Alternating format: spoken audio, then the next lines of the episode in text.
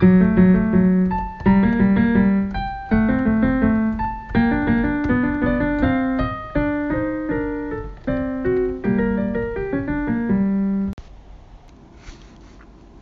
ルグミュラー25の練習曲から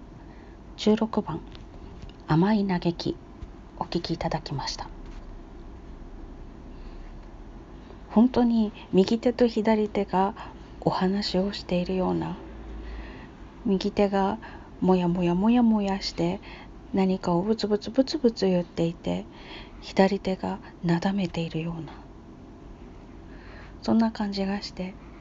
楽しいです。題名は嘆いてるんですけれども私は楽しんでいます。第三者的な視点ですね。この子供の頃に弾いた練習曲って今改めて弾いてみると本当にいろいろよくできてるなーって感心します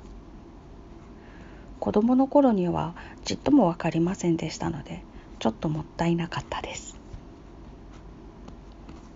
それでは